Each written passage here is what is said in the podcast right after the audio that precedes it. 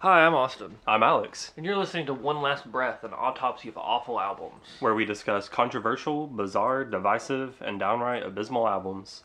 In 1967, the Beatles released one of the most important and influential of all time, in, the influential albums of all time, influential of all time. Just most leave it at most that. influential. of course, that's uh, Sgt. Pepper's Lonely Hearts Club Band. Pretty much anybody who has an interest in music history knows the impact this album had on the music industry and just culture in general. and the bad things it did, like help the Beach Boys make an album. yeah, I'm not. I don't know. Okay, this is not a Beach Boys hate album Yeah. podcast. Whatever. But- yeah. Yet. But what a lot of people don't know, however, is that 11 years later, a jukebox musical film was made of the same name, featuring a story of a band as they wrangle with the music industry and battle evil forces bent on stealing their instruments and corrupting their hometown of Heartland. The film seldom features any speaking lines, instead, the story is told through the lyrics of the music. The film cashed in on the disco and jukebox musical crazes at the time, with Saturday Night Fever smashing the box office and the Bee Gees and Donna Summer at the top of the charts. Starring the Bee Gees, Peter Frampton, and Steve Martin, also with appearances from Donald Pleasance. Who? Fit- Fucking uh, Loomis from uh, Halloween, Dr. Loomis. Oh, Yeah. shit. Good for him. Good for him for being in a piece of shit movie. yeah, we talking about Saturday Night Fever. No, no, he's in uh, Oh. this fucking movie, Sergeant Pepper's movie. Oh. yeah. There was a Sergeant Pepper's movie. I didn't. I didn't know there was a movie. I just assumed that this was just called the Sergeant Pepper soundtrack for no fucking reason. You didn't know that there was a movie? No, the only movie that matters that the Beatles are involved with is uh Hard Day's Night. No, that one's pretty good. I like it, there it's are funny. two. Um, I've never seen Yellow, Yellow Submarine. Submarine. is fucking wild. I've never. I still haven't seen it. But yeah, there, this was a whole fucking movie. You didn't. You didn't know that? no, I wish I didn't. I hmm. I think it's much funnier as a standalone yeah. album. We'll just call it the soundtrack. Yeah. Uh, listen, it's the Bee Gees. Yeah, if I we- wouldn't have been surprised. yeah. I mean, if we ever do a shitty movie podcast, we can. We can maybe watch this. Why do you hate me? Uh, it also included Aerosmith, Alice Cooper, among others, with many of those appearing in the movie providing covers of Beatles songs, including all the songs from Sgt. Pepper's, besides Within You, Without You, and Lovely Rita, along with most of Abbey Road. yeah, like not doing those two songs. First of all, Lovely Rita, one of the best songs on the album. Yeah, I really like that Within You, song. Without You, the only one I was excited to be like, how the fuck do they make this less weird somehow? Yeah. Which they wouldn't have. Listen to the album, they would have made it more weird. Yeah, I don't know what they would have done with it. also, i like ignoring the one song on the album written by George Harrison, kind of homophobic. Wait, what? Oh, Within You, Without You was written by George. It's the only Yeah. song. It's the only song on Sgt. Pepper's written by George Harrison. Mhm. It's it's dumb. Why why ignore that? what do you mean kind of homophobic? It's kind of homophobic. The gays love George Harrison. Okay. Are you saying George Harrison's homophobic? No, Or them not Them including not him? including him. oh, Homophobic. all right. Uh, don't really understand, but I'll back that. but before the movie's release, Robin Gibb of the Bee Gees said, "Kids today don't know the Beatles' Sergeant Pepper's." And when those who see our film and hear us doing it, that will be the version they relate to and remember. Unfortunately, the Beatles will be secondary. You see, there is no such thing as the Beatles. They don't exist as a band and never performed Sgt. Pepper live in any case. When ours comes out, it will be, in effect, as if theirs never existed. When you heard the Beatles do Long Tall Sally or Roll Over Beethoven, did you care about Little, Little Richard or Chuck Berry's version? Uh, yeah, yes.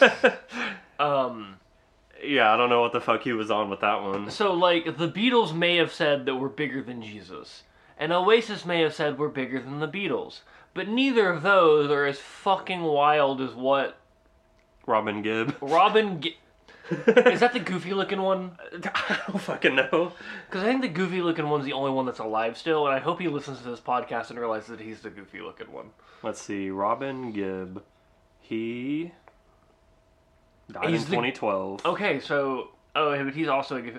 I forgot all of the Bee Gees are the goofy looking ones. Yeah, I know it's Robin Maurice, and then I don't know what the other one's called. I don't know, but I think one. I think just one of them is alive. I think and so.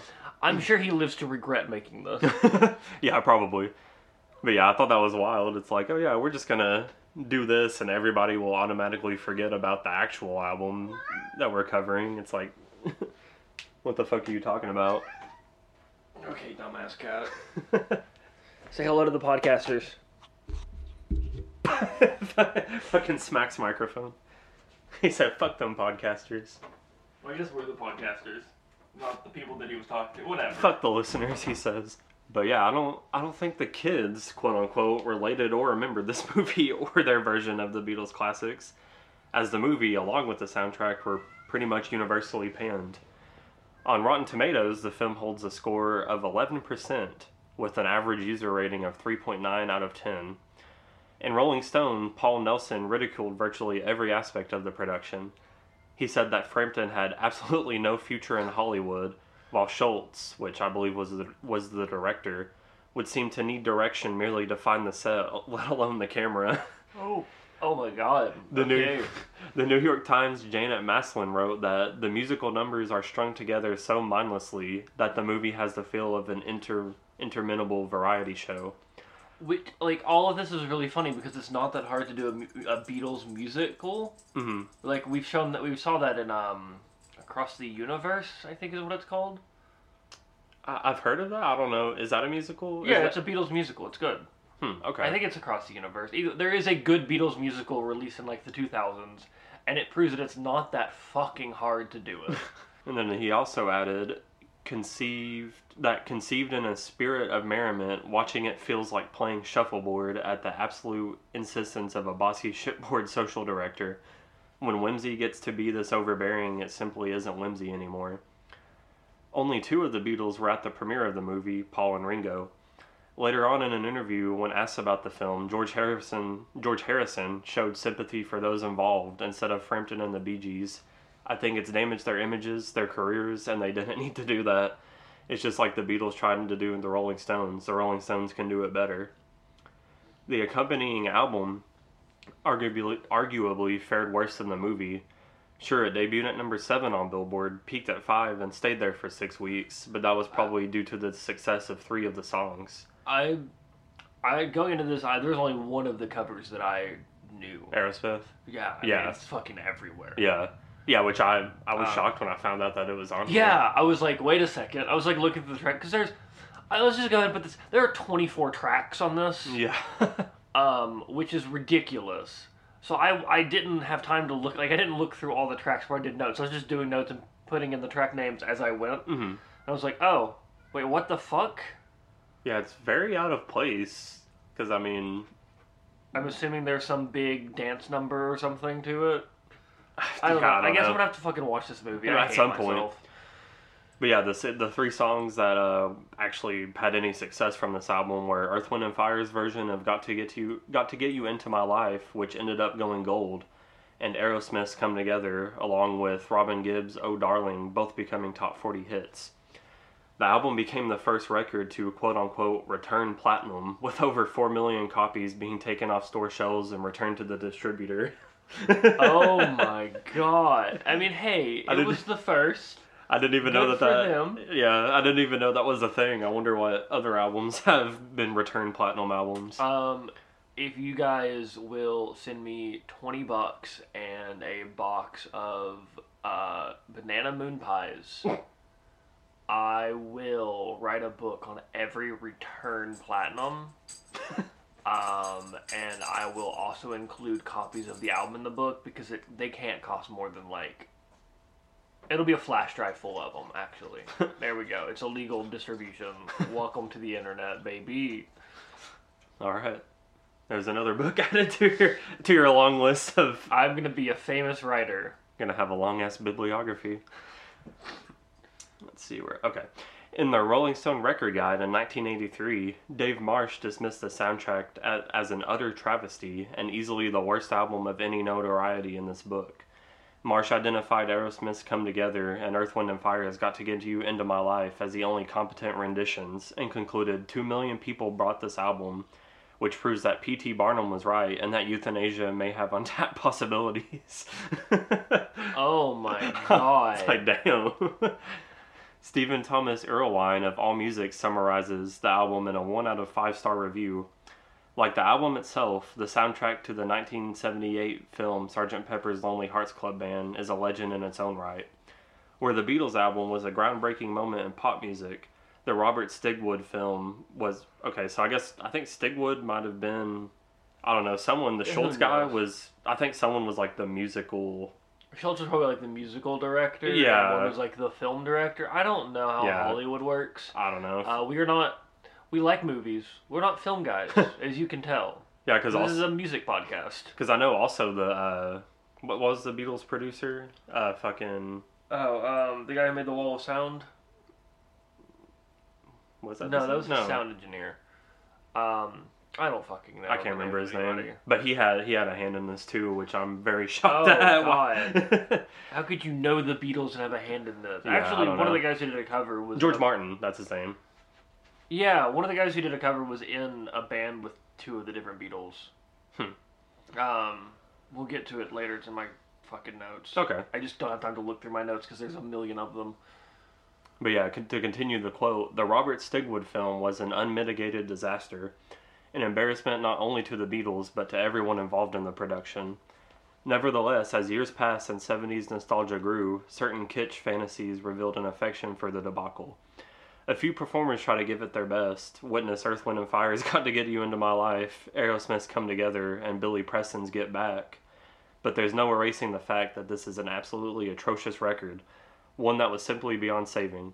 There's really no excuse for such mind boggling mismatches as George Burns' Fixing a Hole, Alice Cooper's Because, and Steve Martin's Maxwell Silver Hammer, or all the endless awkward numbers from the Bee Gees, Peter Frampton, and Frankie Howard. It's so bad that it's not even camp. Uh, It's a little camp. Yeah, Oh. I think I a think little they're bit. wrong here. It's pretty. It's it's pretty camp. Yeah, a lot of it really is. It's not purposely camp, which is good. It's like like Twin Peaks feels like it's purposely camp. This feels more like watching Astro Boy, and you're like, this is pretty fucking camp. what the Astro Boy movie? Uh, there's like an Astro Boy anime, I think, wasn't there? Oh, like the actual anime? yeah, Oh, like the okay. old like '60s Astro Boy. It's like this is fucking camp as hell. I've never watched it. I imagine a It's- lot of old anime is probably pretty camp before yeah, they kind of old, figured old out. Speed Racer. Hmm. Shit's wild.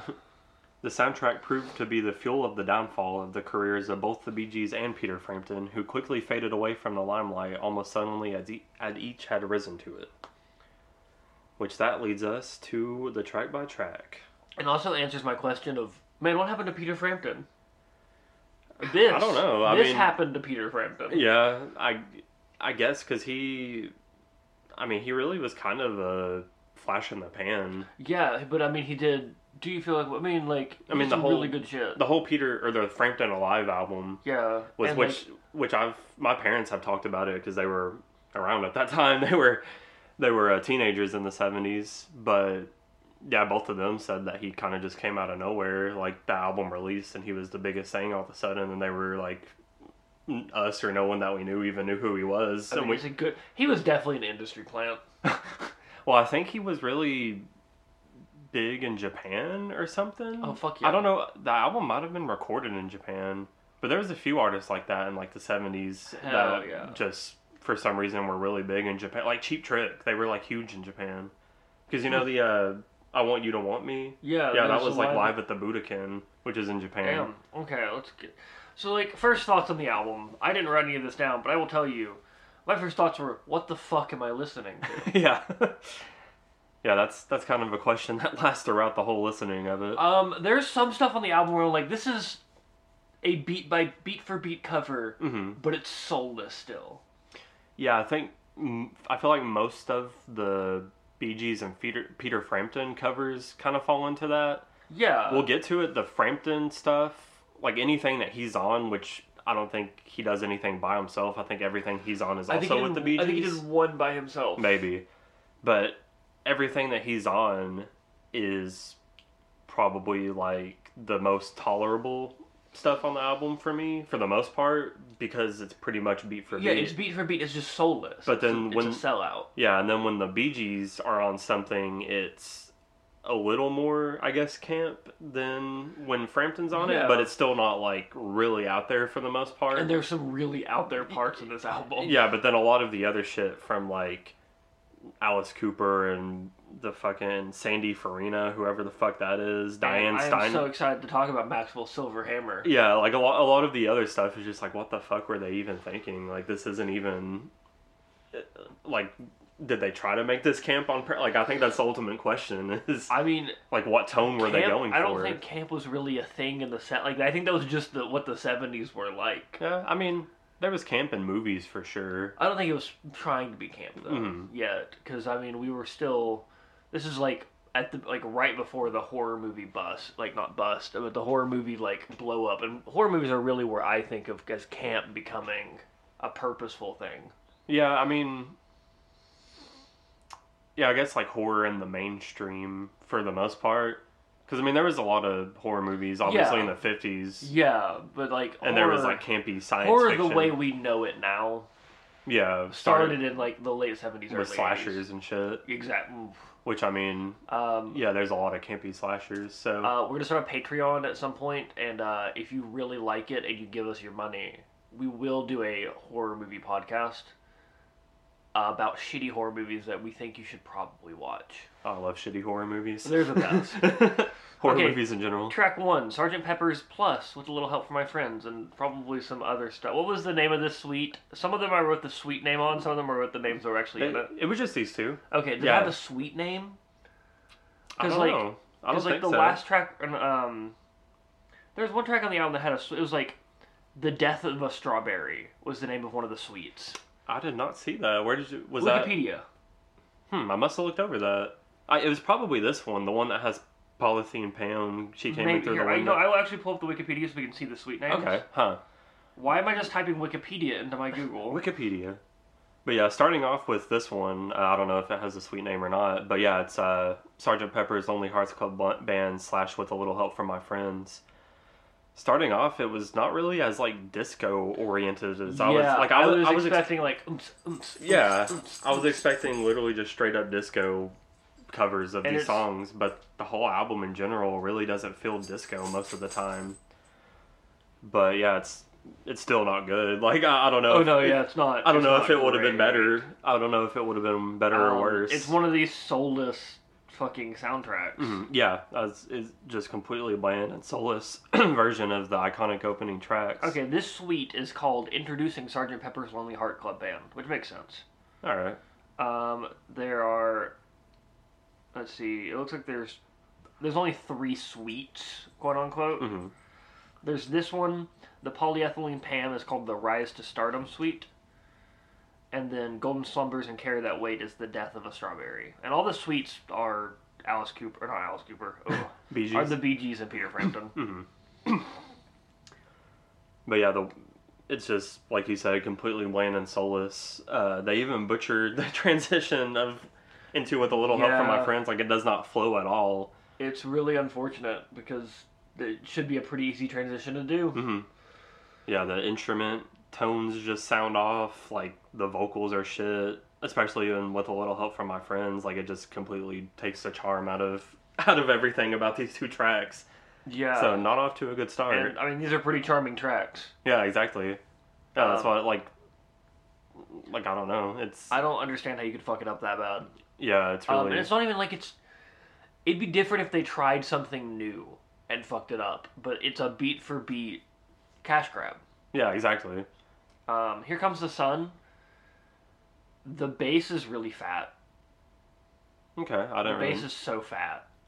It's pretty fat, It's a really fat, fat bass. ass bass. Uh, the rest of the instrumentation sounds like it's children's toys. Yeah, exactly. I said it like a cheap sounding synth and really tinny sounding drums. Yeah, but that bass, fat. Hmm. Okay, that fat bass. Um, vocal vocal wise, Not I that think bad. It's pretty decent. It doesn't live up to the original, but also like it's really hard to do a good "Here Comes the Sun." Like it's hard to, you can't beat the Beatles and "Here Comes." You can't beat the Beatles. beat the Beatles. I like I don't. It doesn't matter what you think about the Beatles, whether you like them or not. They are the best person who has ever done one of their songs. Yeah, exactly. The only thing I can think of that comes close. I mean, What comes close is the Aerosmith cover of "Come Together." well, no. Have you ever heard uh, "With a Little Help from My Friends" by? uh he, he was the one like this. It was literally his only hit. It was some dude in the '70s that covered it. You've probably heard it. It's like a really It's more like a slow, like Oh, the one that was the um, the intro to the um, there was one that was an intro uh, Joe Cochran. yeah, Yeah, Joe it was Cocker, the yeah. intro to um, God, some sitcom. Oh, was it? Yeah, Huh. um, not the Wonder Years. It was a sitcom my mom really liked. It was like an '80s sitcom. Happy Days? No, it was a sitcom um, about a about a young boy, Boy Meets World. and he was like, no, he was like looking back. This is not a sitcom podcast. We'll figure it out after the show. yeah, I was about to say I'm not really knowledgeable about pre '90s sitcoms. I really like sitcoms. I like sitcoms. unfortunately. I like sitcoms, but anything before like Seinfeld era, I don't really know much about. But Um, yeah, that's a good cover of a Beatles song. But yeah, Yeah. other than that, you re- really can't But- top the Beatles. Yeah, there's, so there's a couple. Um, I really like Lil, with a little help from my friends by um, Oh, uh, Flaming Lips. Flaming Lips, Yeah, which we might cover one day. Hmm. It'll be a while. yeah. Uh, going on to Getting Better, which is Frampton and the Bee Gees again. The solo vocals weak. The group vocals not that not that bad. Yeah, I feel like it doesn't sound that much different than the original. Um, there was so in the original there's also these little like high pitched vamps of the guitar. For some reason they're just really fucking annoying in this version, and they're fine in the original. they're I think it's the exact same vamp. Are you talking about like when it's like getting better all the It's time? like dun, Mm-hmm. dun, dun, dun, dun, dun, dun. like the same. It's in the original song Mm-hmm. too. I didn't. I've never realized that, but it's because I was like, okay, let me listen to the original to make sure I'm not fucking. Just I mean, I think dumb. it has a lot to do with the production of the album. I yeah, guess. it's it's uh, it, it feels soulless. yeah, it's Even like, the instruments are soulless. yeah, exactly. It's like 11 years later, and they couldn't match the production of the original. And like disco is supposed to be about soul. Mhm. How do you make a soulless disco album? That I mean, it's like we It's said, it's awful. not even really di- like I don't. Yeah, it's I wouldn't barely classify disco. it as disco at all. it has some disco points. yeah, some, but not not as much as you would expect. Then that leads us to "Lucy in the Sky with Diamonds" by Diane Steinberg, which, along with Sandy Farina, like who the who the fuck is this? I, Oh. don't know. have no Um, idea. Bass, fat. Once again, bass is real fat. The vocals are really fucking breathy in this one. Yeah, It sounds like it just kind of reminds me of the part from Harder and Harder to Breathe, but with like if they were saying words while doing that, uh huh. it's really awful. Yeah, I don't. It this one almost sounds like a show tune to me.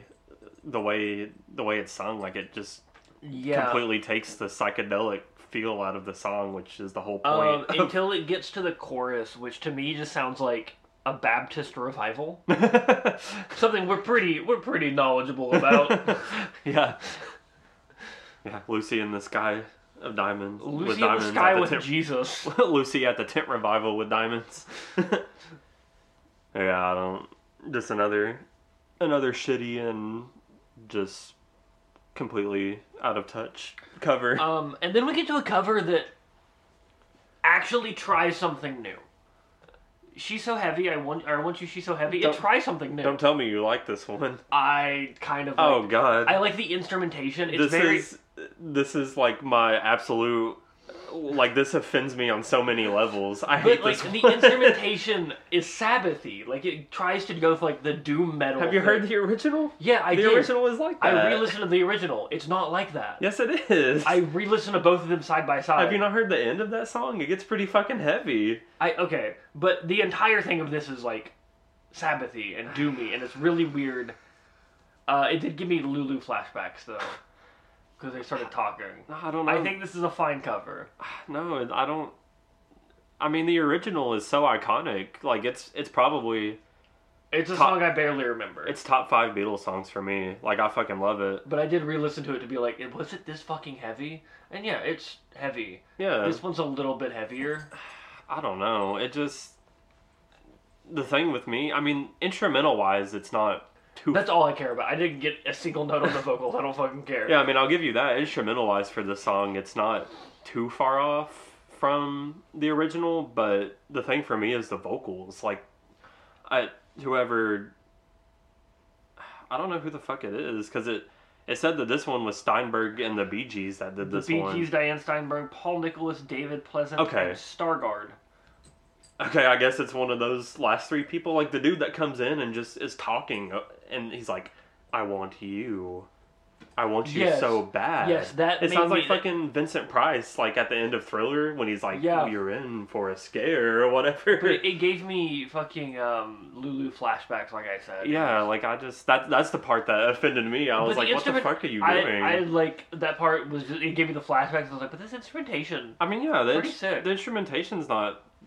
That's I the only mean- thing I like about the. It's I mean, not I- like I don't think it's a good cover. I Yeah. think it's a really good instrumental. Like, I won't say the instrumental's sick, because, like I said, it's pretty just on, like, note for note. I mean, it's a little different, but yeah, it's just the vocals. Because, like, with, we'll get to it later, but with uh, Maxwell Silverhammer and Fixing a Hole, like, the other songs that have the weird, like, whimsical, like, trying to talk vocals, like, it makes sense because those are, like, I feel like Weird more songs. bright, sillier, so- especially Maxwell Silver Silverhammer. Like it makes sense, but this one, it's like such a soulful and then like heavy song for yeah, the time. vocals were an odd choice. yeah, and it's like, yeah, what the fuck? Like that. That's what offended me. I was like, what the fuck are you doing? like you're trying to make it a goofy, like whimsical song, and it's not at all. I, I don't know. Yeah, um, good morning, good morning.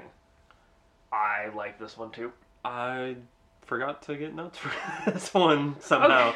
okay, so um, it kind of feels like the original. uh huh. Like I- you've definitely heard it, Yeah. um, but it does that really cool speed manipulation with the vocals, like "Good morning, good morning, good." mo-" Oh, You know, I- yeah, I remember doing that. Yeah. Um, I, I don't remember if that's in the original because I didn't have No, time it's- to listen to every song originally again because like I I do really like Sgt. Pepper's I Hmm. listen to that album a lot so I was like I, I would remember that probably Yeah, I didn't. I didn't re-listen. Have to re-listen to most of the songs.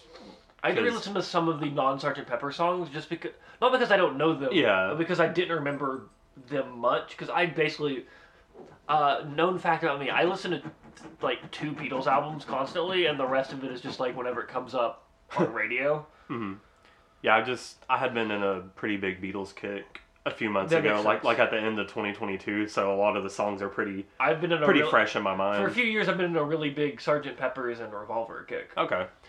But yeah, I think Good Morning, Good Morning is the one where at the end of it it's like all the fucking animals like Yes. barking and Yeah. fucking roaring and shit. Yeah.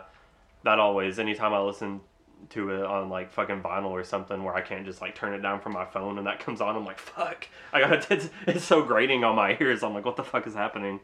But yeah, I don't think that in this uh, version included that. I don't think so either. Okay, so next is She's Leaving Home. Yeah, and this is like one of the very few Beatles songs that I, I would say that I really hate. Like, I, I, don't. really love She's Leaving Home. But you've heard it on acid, haven't you? Yes, I've heard Yeah, of that would probably Uh, for legal reasons, I have not.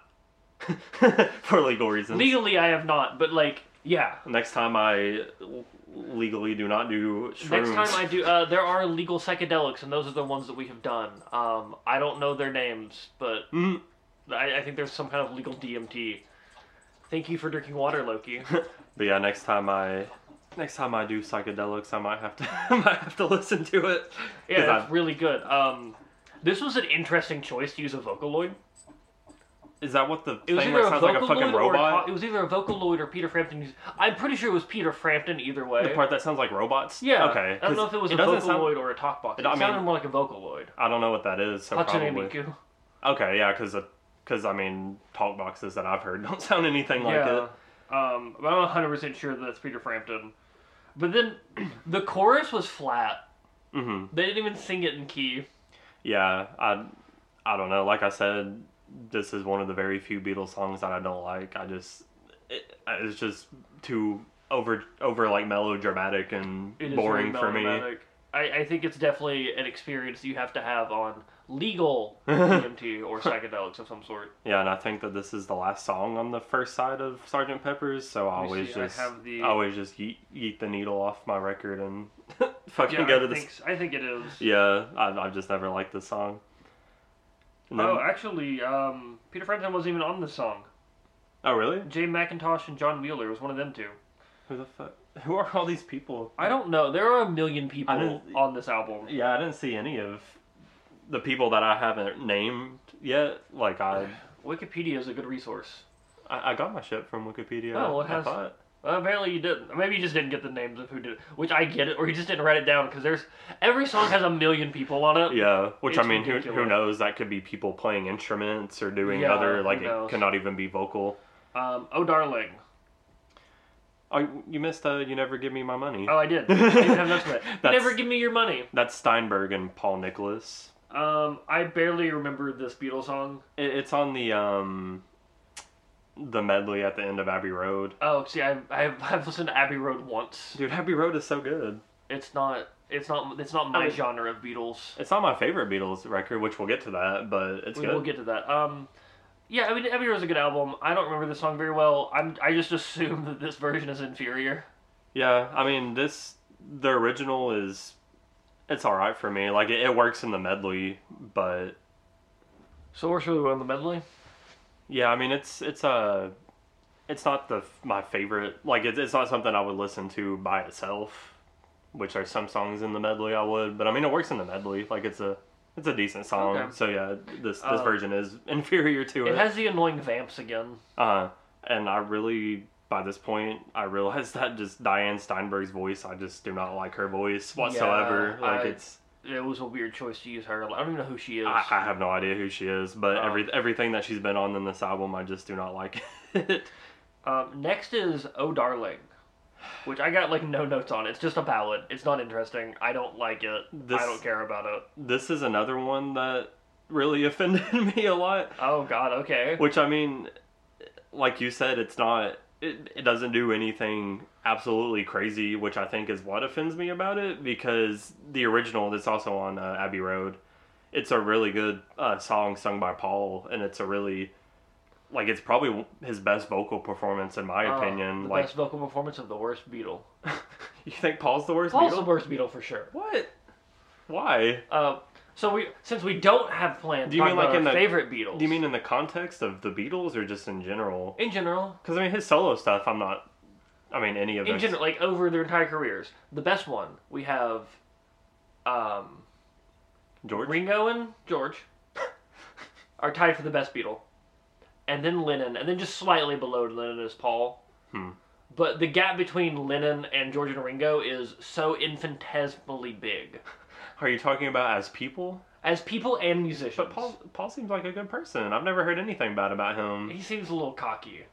I don't think so. I don't I- like him. no, dude, did I saw this fucking thing on TikTok the other day where he was like praising punk music when everybody was shitting on it. He was like, "Oh, I like it. Like the kids, the kids do what they want." Yeah, because pe- people still were Paul McCartney. He still he still did Wings. people were expecting him to like shit on it because you know he was an old head at that point. See, the problem is I can't forgive him for Wings. I don't know. I love Paul. Like he seems like a cool dude. I like.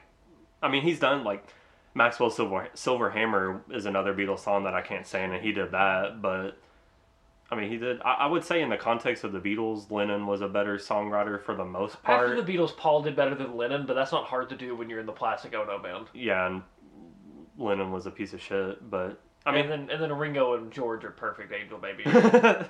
yeah, I like Ringo and George too. I don't know. If I had to rank them, I I would say Paul's probably my favorite. Hmm. I don't know. favorite and least favorite, the same podcast. Why? Wild. But either way, you should listen to the original of the song. Like it's fucking Okay, awesome. It's on Like, Abbey Road. I'm gonna have to Mhm. give Abbey Road another listen. it literally like Paul is like literally fucking screaming in this song. Like he gives a really good vocal he performance. does like screaming. It makes sense that he would like punk. I mean, he did. He's the one who wrote um, um, Helter Skelter. Helter Skelter. Yeah. So it makes sense that he would like punk and metal. Mhm.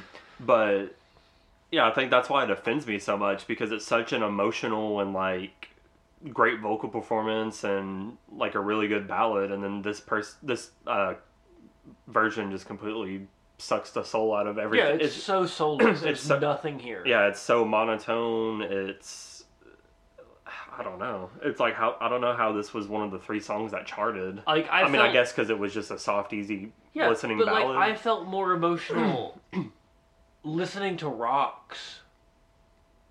Like just the sound of rocks. oh I, I was got I got sadder watching SpongeBob once. like- Gary, Um, come home. oh Oh. yeah gary come Um, so after that is Maxwell Silverhammer.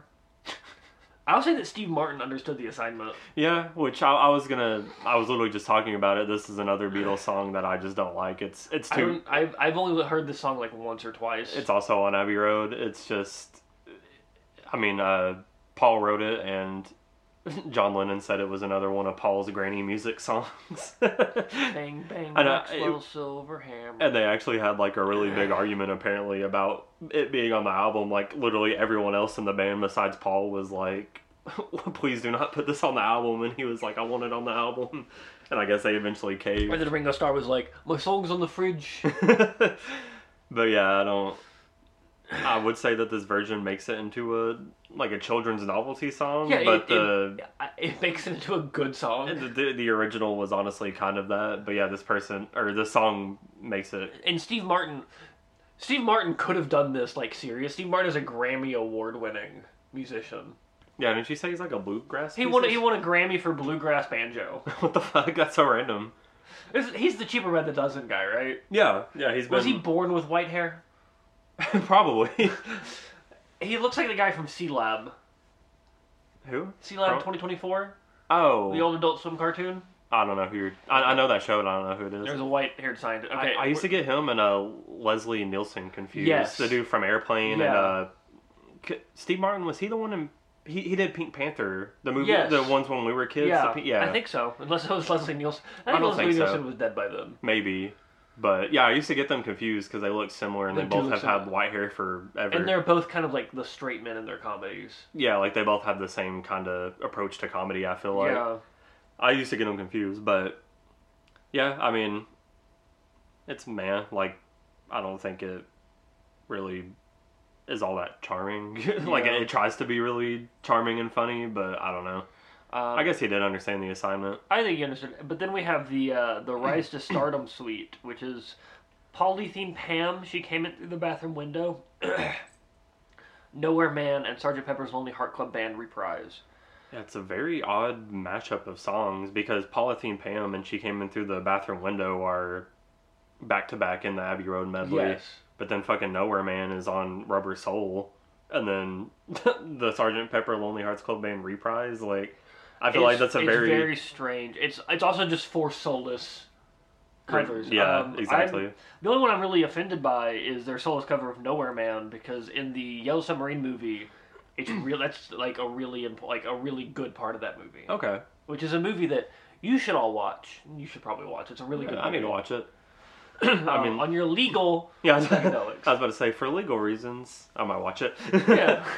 but yeah, I mean, I there's nothing too offensive about any of the covers for me. I mean, yeah, soulless, but they're pretty much straight up um, the bass does get really farty. like farty. Yeah, you know, you know that farty bass with the like the Genesis yeah. sounds. Yeah, like really farty bass. Okay. You I notice? hate farty bass. You noticed a lot about bass, and I did not notice anything about I'm, it. I'm a bass player. I'm not, I'm not, but I'm not a bass player. but I'm not a bass player. And then we got uh, the "Got to Get You Into My Life" cover by Earth, Wind, and Fire, and I like this one.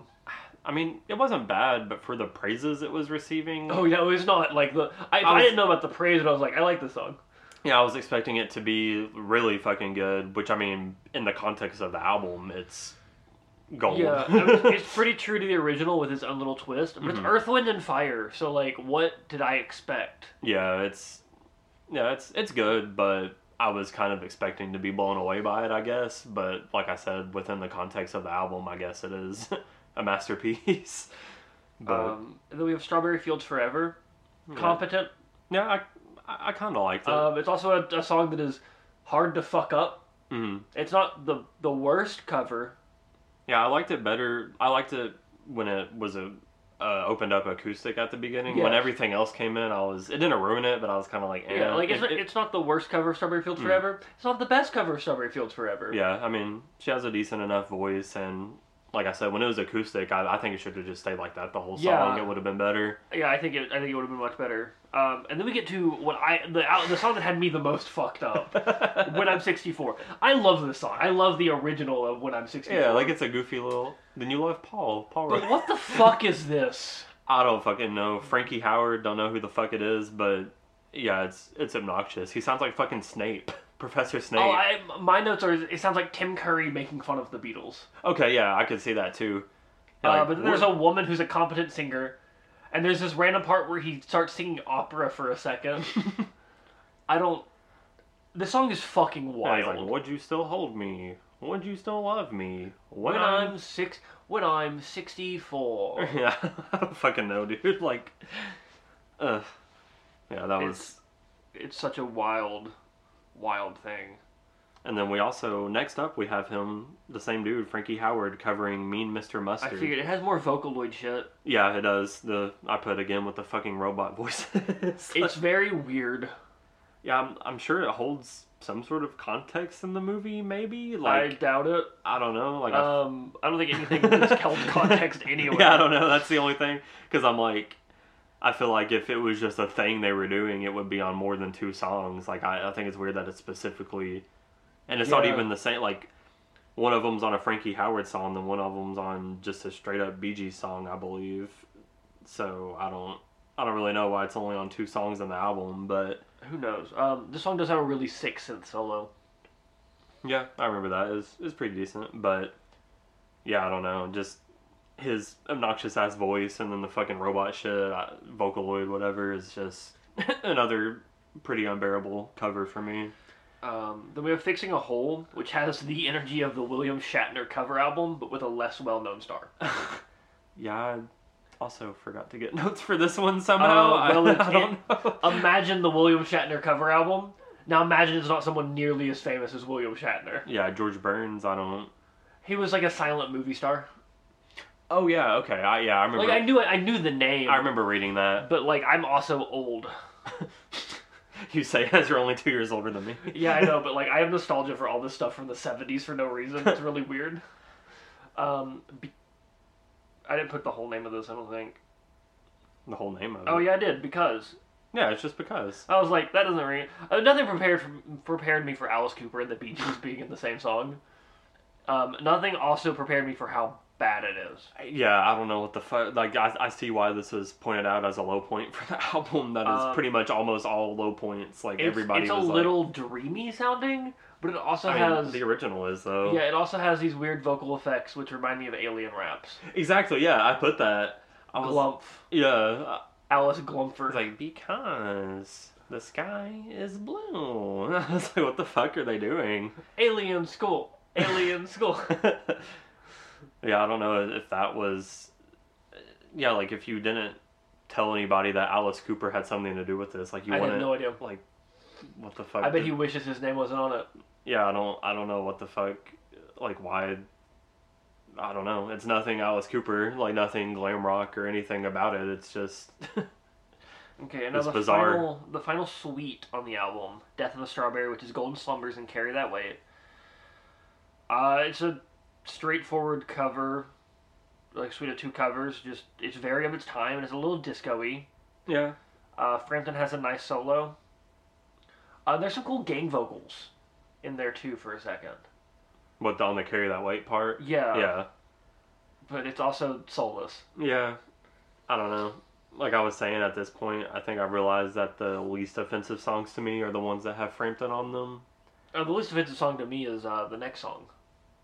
well yeah i guess come together uh got to get you into my life and then everything that frampton touches are kind of Yeah. the the most respectable songs for me so Um, speaking of, so come together. I did. It's, it's the cover by Aerosmith that you have all heard.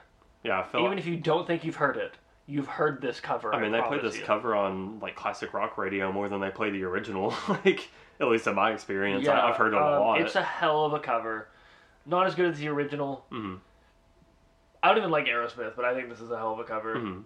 Uh, I had no idea it was from this. yeah i didn't either it, it was the only song i had any knowledge of before uh, learning about this album so yeah Um, i mean it's, yeah. all, it's all right to me i mean pretty good I like the co- I like that Yeah. cover. Um, Being for the benefit of Mr. Kite, a song that I wish they would have covered because I, I really like that song on the original album. Uh, but they didn't do half bad, I guess. It's just soulless again. It's another Bee Gees Frampton joint. hmm There's nothing there. It's beat for beat. Yeah, nothing there. Same, with same with the next one, the Long and Winding Road. Just Yeah. Uh, an- Long and Winding Road. Just another beat for beat soulless cover. Well, th- yeah, this one is the one you were talking about where it's just Frampton. Uh, uh, No BGs on this one. Yeah. This, Um, Frampton on this album equals tolerable and mid is what I Uh, got. I a mean, day in the life. I think the Bee Gees went off on this one. yeah, this is the most tolerable Bee Gees cover. I think. Yeah. It's pretty good. I I think it should have gotten a little more spread. Mhm. Yeah, it's it's not bad. I it's just I just don't. It doesn't try anything new. Yeah, I just don't like the Bee Gees voices. I think is what it boils down to I for think me. you just need to start staying alive. but yeah, that's You tolerable. can tell by the way I cover the Beatles. I'm a woman's man. no, no time to hit 'em. you're not. But and then we got Get Back by Billy Preston, which uh he's the guy who played He was in the Plastic Ono band and he was in Ringo Starr's band. well, he was also on the Beatles. Uh he Was he? Yeah, he did the fucking um the goddamn the Hammond organ. Oh, okay. I didn't know he was on. Shit. The, I didn't see that he was on the Beatles. It didn't Yeah, say he that- did you he know must the have just been in the recordings. Okay. Yeah, you know the organ parts on uh, "I Want You." Yeah. she's so heavy. He did that. He did. Um, he he played on their uh, rooftop concert. The last concert, he was the guy on the. okay. Yeah, and he also he's I think he did stuff for Rolling Stones. Like he's done a lot of Yeah, and, organ and, and he shit. was in the Plastic Yoko band or the Plastic Ono band Mhm. and uh, whatever fucking. Ringo Starr's Starr. All Star Band. I think. Yeah. I, I didn't know so like, he was in. this is the only man that knows the Beatles. Um, Lennon, John Lennon even said that he liked this cover, Okay. uh, which is something I found out while looking at it because I was like, who the fuck is this guy? This is a good cover. hmm Um, yeah, I mean it's a solid cover, Yeah. I mean, which I mean which is expected. He's the Yeah, only he's- person who. he he may have even like talk to the Beatles like, hey man, let me run this by you before I submit it. yeah. Is this good? Yeah. It's decent enough cover. I like it. And then Sgt. Pepper's Lonely Hearts Club Band finale. Finally. Ah. Finally, we're at the fucking end. 24 tracks into this album, and it's just a disco cover of Sgt. Pepper's. Yeah, like this is the only song on this album that I would say is fully fledged disco. Like, It's not terrible, Yeah. not great, not noteworthy. it's It's, pretty much just a posse cut. boring. it's just everybody. But yeah, okay, it's- so what, what, what, what, were your, what were your favorite songs in the album? I Was guess. it Maxwell Silverhammer three times? I mean, I'll. Favorite, I'll use lightly because nothing on this album I would go out of my way to listen to. So, I, would, I might with the Aerosmith cover. uh, I, I think it's just because I've heard it so much. I'm Yeah. just like, eh. Um, like I'll definitely nothing I would listen to over the any of the original, originals. correct, like yeah. so, I guess my favorites are probably "Come Together," "Got to Get You Into My Life," um, the fucking "Strawberry Fields Forever," and then anything that Frampton touched was tolerable. I'd say those are everything that I just listed is the only. oh, and "Get Back." Yeah, I Ev- mean, I Everything I, listed are like the only tar- tolerable songs on this album to me. I really think Maxwell Silverhammer, Get Back, and Come Together are the only ones that I would go out of my way. to- And like Maxwell Silverhammer is just because it's really funny. Yeah. yeah, he's like, started off in physical, Maxwell Maxwell. Silverhammer. came down, down. But yeah, and then least favorite is. of Oh, the rest of the album. Yeah, literally anything else, but especially Oh Darling, um, I Want You, Because, and She's Leaving Home are like the especially egregious ones for me. Mine is definitely When I'm 64. yeah, uh, I forgot about that one.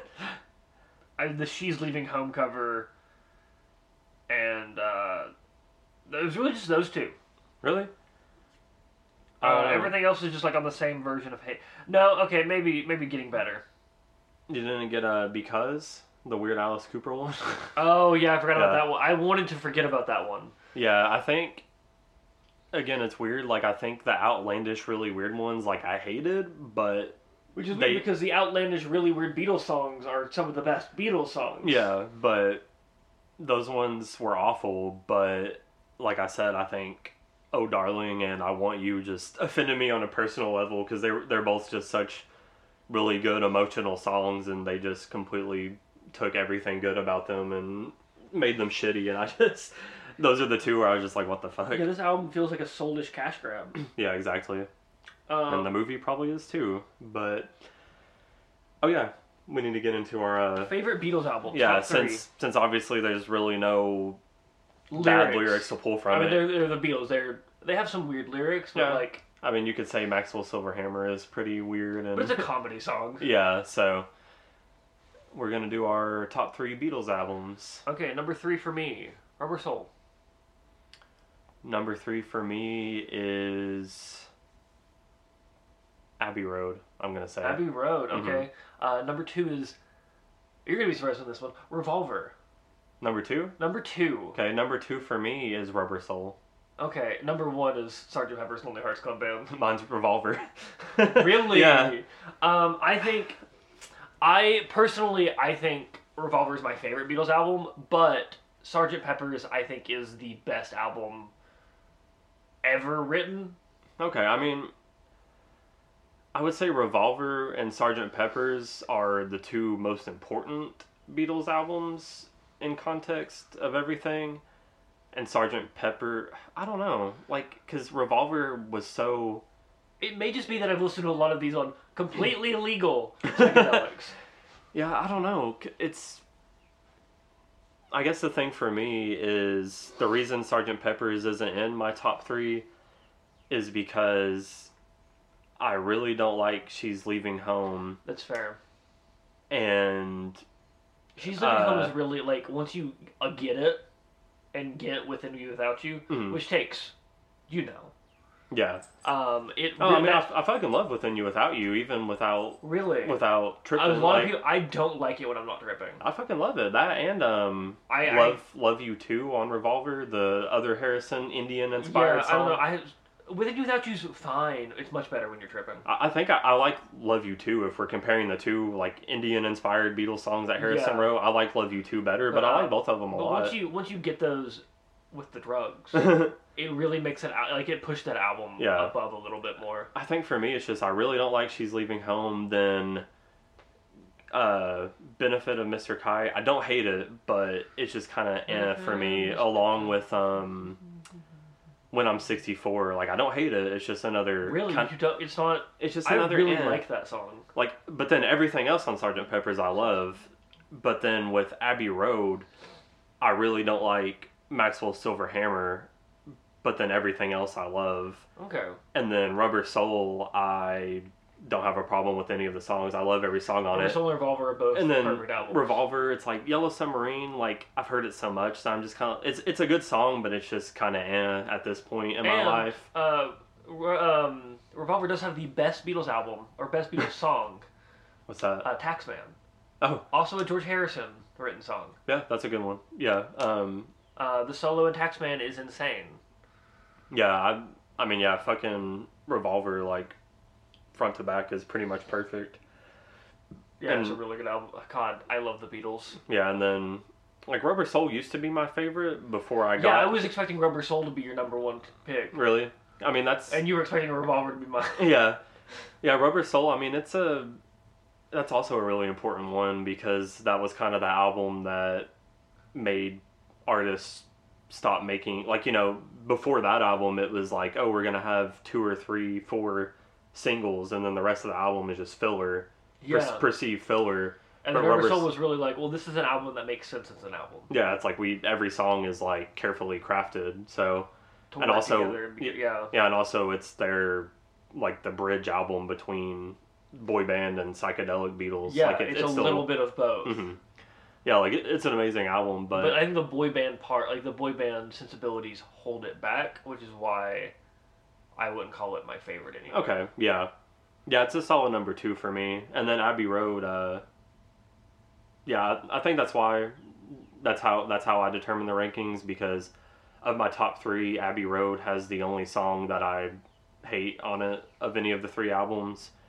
Then it's just kind of I don't know. Revolver's grown on me more than Rubber Soul. Yeah, an honorable mention to um, Magic Mystery Tour, the Yeah, that's a good album one. everyone forgets about. yeah, I mean even their fucking boy band stuff. Like I like a lot Oh, of yeah, it. Like a I- Hard Day's Night Help. is yeah, and a Hard Day's Night is great. Even their first first uh, few albums like um Meet the Beatles or whatever. Yeah, I and mean, uh, they're just they're just good. yeah, Um, and hating the Beatles is morally wrong. yeah, and then the White you Album. can, you can hate them as people. They about half of them, or at least one of them, really sucks as a people. Yeah, as a people. He is a people. Well, not anymore. He's not a people. he should have imagined that there were no snub nose revolvers. but fucking um, yeah. And then the White Album, we haven't mentioned that one. It's it's good. It's just double albums for me. I just can't. It's too ever- much. It's just too much. And this this was a double album, the one that we just covered. yeah. But yeah. So Anyway, uh, listen to the Beatles. yeah, listen um, to Revolver and uh, do not listen- Sergeant Pepper's. Do not listen to this. Yeah, do not listen to this. Do not You'll- listen to Sergeant Pepper's Lonely Hearts Club Band soundtrack. Just listen to Lonely Pepper's Lo- Lonely Sergeant Lon- Pepper's Heart Band Club. Lonely Pepper's Sergeant Heart Band Club album, Beatle. The fourth. the fourth. But yeah, uh, so this holds a 2.15 out of 5 on Rate Your Music. Two point one five out of 5 Mhm. That is I couldn't incredibly high. I couldn't find it on Metacritic, which was frustrating. The movie was on there and it had like a fucking it was like a 3 something audience score and like a 1 point something critic score. So I would assume that album wouldn't be too far off from that, We'll- but we'll, just go ahead and give it the uh, the same score for the album. Uh, I'm gonna give this album a point three four nine.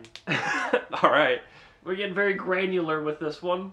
Huh, I'm a, I'm gonna give it a .369. Damn, she fine. but Ooh, we're gonna no, say yeah, it one more time. I would give it, yeah, probably a .5. yeah, like it's out of less than a 10. one. Like it's, no matter what. it's pretty fucking awful. Like literally, nothing on this is worth listening to at Yeah, like all. it's not even. I, I would say listen to Maxwell Silverhammer is a little funny. okay.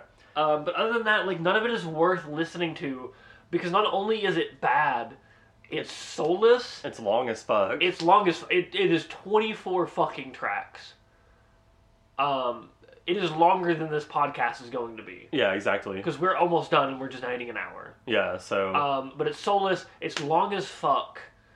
It's not good, and there's no, there's only like the only really moments like, huh, this is fucking wild. Is when I'm 64 and Maxwell Silverhammer, and when I'm 64 And bec- is bad. yeah, and because I Oh, would say because, is another yeah. moment where it's just like what the fuck. But yeah. But there's only three of those.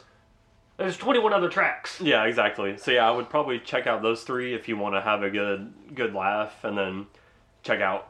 I mean, if you haven't heard the cover of "Come Together" or "Got to Get You Into My Life" or "Get Back," Yeah, I mean those are worth listening to. They're good covers. yeah. But everything else, you can completely just forget. Yeah, so listen to six out of 24. out- That's what one fourth of the album is worth listening to. yeah.